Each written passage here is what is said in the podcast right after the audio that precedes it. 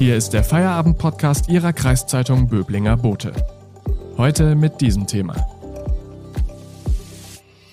Die Gier. Jeder von uns hat sie in sich. Warum das so ist und wieso dieses Gefühl nun Thema einer Stuttgarter Ausstellung wurde.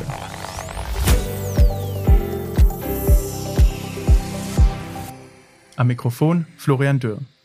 Erinnern Sie sich an Ihr jüngstes Schnäppchen und wie Sie sich gefreut haben, dass Sie so viel für so wenig Geld bekommen haben? Haben Sie sich dabei als gierig empfunden? Es ist ein äußerst zwiespältiges Gefühl, die Gier. Jetzt widmet sich das Haus der Geschichte Baden-Württemberg in Stuttgart diesem Thema in seiner neuen Ausstellung. Warum sich das Museum für die Gier entschieden hat und wie sich der Blick auf dieses Gefühl im Laufe der Zeit verändert hat, das erzählt uns heute Adrienne Braun aus dem Kulturressort. Hallo, Frau Braun. Hallo, guten Tag. Frau Braun, was hat denn die Gier überhaupt im Museum zu suchen? Ähm, sagen wir mal so, eigentlich erstmal gar nichts. Ähm, Sie haben es ja gesagt, Haus der Geschichte Baden-Württemberg, da würde man ein solches Thema nicht unbedingt verhandeln. Aber das ist etwas, äh, was vielleicht auch spiegelt, wie sich Museen verändern in, im Lauf dieser Zeiten. Äh, weil tatsächlich, früher ging der, das Bildungsbürgertum, das sogenannte, ins Museum, weil es sich tatsächlich interessierte, 30-jähriger Krieg oder irgendein historisches Thema.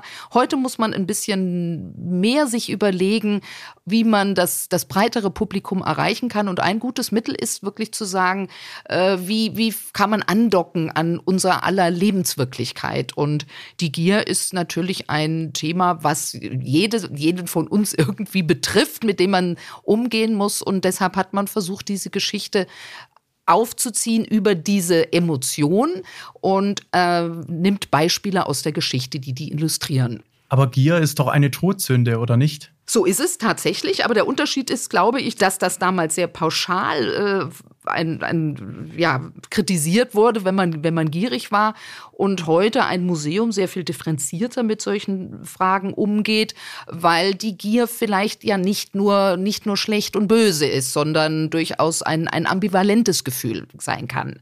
Viele Menschen lieben es, Schnäppchen zu machen. Allein der Begriff Schnäppchenjagd verdeutlicht diese Gier nach besonders günstigen Produkten. Frau Braun, warum ist dieses Gefühl in jedem von uns? Ich glaube, dass also die Natur sich da schon was überlegt hat, dass wir in einer gewissen Weise Raffzähne sind. Sie schauen sich das Eichhörnchen an, das kommt ja nicht über den Winter, wenn es nicht versucht, möglichst viele Nüsse zusammen zu klauben und zu vergraben.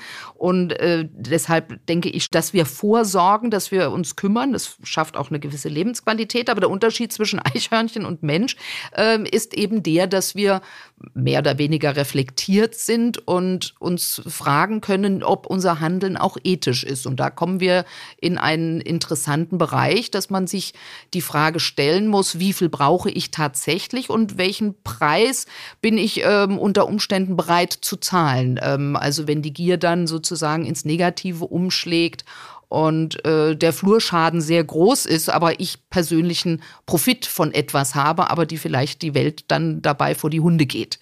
Danke, Adrienne Braun, bis hierhin. Wir sprechen gleich weiter. Dann erzählen Sie uns etwas zu skurrilen Fällen, wenn die Gier mal zuschlägt. Wir sind gespannt. Vorher machen wir aber kurz Werbung.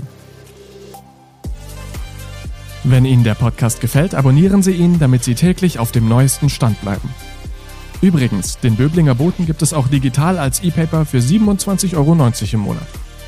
Damit lesen Sie Ihre Zeitung bequem auf dem Laptop, Tablet oder Smartphone. Unterstützen Sie Ihre Kreiszeitung mit einem Abo. Danke.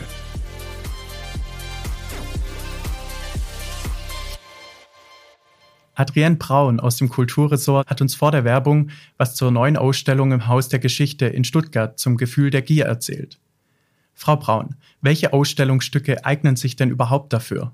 Äh, das ist tatsächlich eine interessante Frage, weil man aus, was ich habe vorhin schon gesagt, dass Museen anders inzwischen an ihre Themen rangehen und äh, beispielsweise, bisher war es so, dass man ins Museum ging und gesagt hat, wir machen eine Ausstellung beispielsweise über die Herzöge in Württemberg, welche Schätze die besaßen. Und jetzt ist es anders. Wir haben eben dieses Thema, diese Emotion der Gier. Und es wurde in der Geschichte Baden-Württembergs, vor allem auch in der jüngeren Vergangenheit, nach Beispielen gesucht, äh, wo, man, wo man das vielleicht ablesen kann. Und es gibt ein äh, goldenes äh, Service von Herzog Friedrich II. Ähm, in einer normalen Ausstellung über Herzöge hätte man wahrscheinlich gesagt, ach, das ist ein schönes Stück, prunkvoll, sieht ja toll aus. Und jetzt plötzlich wird wird dieses Service gezeigt und wird erzählt dazu, dass Friedrich II. Klöster geplündert hat in großem Stil und diese ganzen Schätze, ähm, Kelche, was auch immer das war, eingeschmolzen hat und sich selber da ein, ein sehr prächtiges Service hat herstellen lassen. Aus schierer Gier könnte man sagen.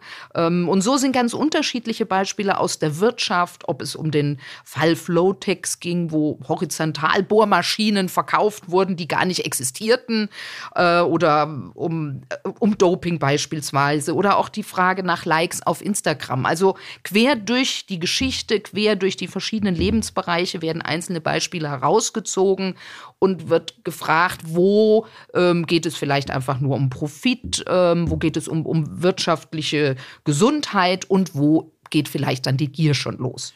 Welches bestimmte Kapitel der Landesgeschichte kann der Ansatz der Ausstellung dann zeigen? Das ist eben auch, es wird nicht mehr Geschichte um ihrer Selbstwillen äh, erzählt. Das ist auch, was ich persönlich wirklich interessant finde, sondern über dieses, durch dieses Überthema äh, kann man ganz neue Zugänge öffnen, sozusagen, zu diesen äh, Ereignissen, die dort vielleicht stattgefunden haben, im, im Baden-Württemberg oder gesamtpolitisch. Und äh, das eben nicht mehr eine einzelne Epoche, wie gesagt, wir, wir gehen in den 30-jährigen Krieg, da machen wir eine Ausstellung dazu, sondern weil man da auch, glaube ich, weniger das, das Interesse vielleicht wecken könnte bei der Bevölkerung. Aber so ist ganz klar, man schaut hierhin, man schaut dorthin und versucht Zusammenhänge zu erstellen, neue Blicke auf Geschichte, auf Ereignisse, auf Objekte auch zu öffnen. Und das finde ich persönlich ganz anregend. Es gibt ja auch einige skurrile Geschichten, bei denen die Gier zugeschlagen hat. Welche war Ihrer Ansicht die spektakulärste? Ja, spektakulär war sicherlich ähm, damals die waren die gefälschten Hitler-Tagebücher. Das war, ich glaube, 1980 kam das erste auf, dass man sagte, boah, wir haben von Hitler ein Tagebuch gefunden. Äh, ein Journalist des Stern wurde da wurde da hellhörig und es wurde sehr sehr viel Geld bezahlt und es kamen immer neue Tagebücher auf und es war wirklich hier im Land eine große Sensation in der gesamten Republik und irgendwann stellte sich halt heraus, dass das natürlich alles gefälscht war von Konrad Kujau, einem Kunstfälscher hier aus Stuttgart. Also ich glaube, das war natürlich schon eine äh, tolle Geschichte, muss man sagen. Ähm, aber, aber, es gibt auch andere Fälle, die wirklich interessant sind, wo man äh, vielleicht noch mal einen anderen Blick bekommt. Beispielsweise Big Five sind ja heute, glaube ich, die Marathons, die man ablaufen muss äh, als Marathonläufer quer in der Welt. In den 1920er Jahren sind äh, die Reichen hier aus Europa, aus Deutschland, aus Baden-Württemberg nach Afrika gereist zur Safari. Und die Big Five, das war das Ziel, fünf große Tiere zu erlegen, nämlich Elefant, Löwe, Büffel, Leopard und Nashorn, die dann äh, hier nach Europa verschafft wurden und vielen äh, industriellen Villen dann stolz im Foyer hingen und eines dieser Tiere ausgestopft ist jetzt in der Ausstellung auch zu sehen. Ähm, das ist vielleicht nicht spektakulär in dem Sinne, aber es, es öffnet dann doch noch mal den Blick, was wir einfach Haya Safari sagen, äh, was das doch auch alles bedeutet im, im tieferen Nachdenken. Sie haben ja die Ausstellung schon genauer unter die Lupe genommen. Funktioniert denn dieser Ansatz und was ist vielleicht weniger gelungen? Ich finde, es funktioniert sehr gut, äh, weil es tatsächlich mich anregt, wenn man ein Beispiel nimmt wie diese isländische Bank vor ein paar Jahren, die gigantische Zinsen versprochen hat und dann äh, bankrott ging und man sich die Frage stellen muss, diese Sparer, waren das jetzt arme Menschen, arme Sparer, die geschädigt wurden oder waren das Leute, die Opfer ihrer eigenen Gier nach unglaublichen Zinsen wurden? Und das ist sehr, sehr anregend, sich selber diese Fragen zu stellen, auch bestimmte Gewissensfragen. Aber sagen wir mal jetzt aus Museumssicht ist es tatsächlich so, dass die Objekte ein bisschen in die zweite Reihe rücken. Was ich vorhin gesagt habe, sie sind früher ist man ins Museum gegangen, weil man sagte, wir wollen dieses Goldservice des Herzogs sehen.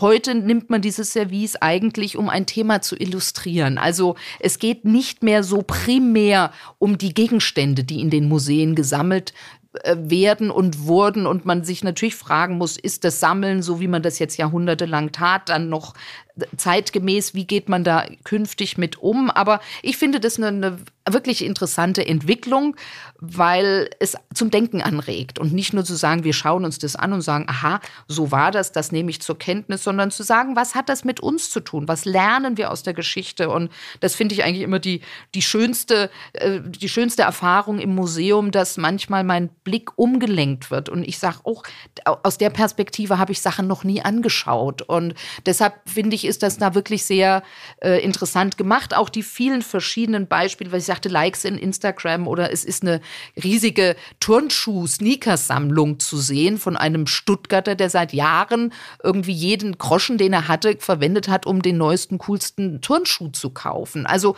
auch so ganz unterschiedliche Lebenswirklichkeiten, Interessen, Leidenschaften äh, da zu berücksichtigen. Und äh, das, das finde ich toll, weil man sieht, wie auch Gesellschaft miteinander vernetzt ist, wie uns ähnliche Dinge vielleicht antreiben, die wir erstmal vielleicht bei anderen gesehen hätten, aber bei uns selber gar nicht so wahrnehmen wollten.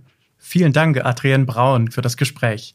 Die Ausstellung gibt es noch bis zum 19. September mit Anmeldung von Dienstag bis Sonntag. Und wenn Sie jetzt neugierig geworden sind, schauen Sie sich die Ausstellung doch mal an. Bleiben Sie gesund. Auf Wiedersehen. Das war der Feierabend-Podcast Ihrer Kreiszeitung Böblinger Bote. Neue Folgen erscheinen von Montag bis Freitag täglich ab 17 Uhr.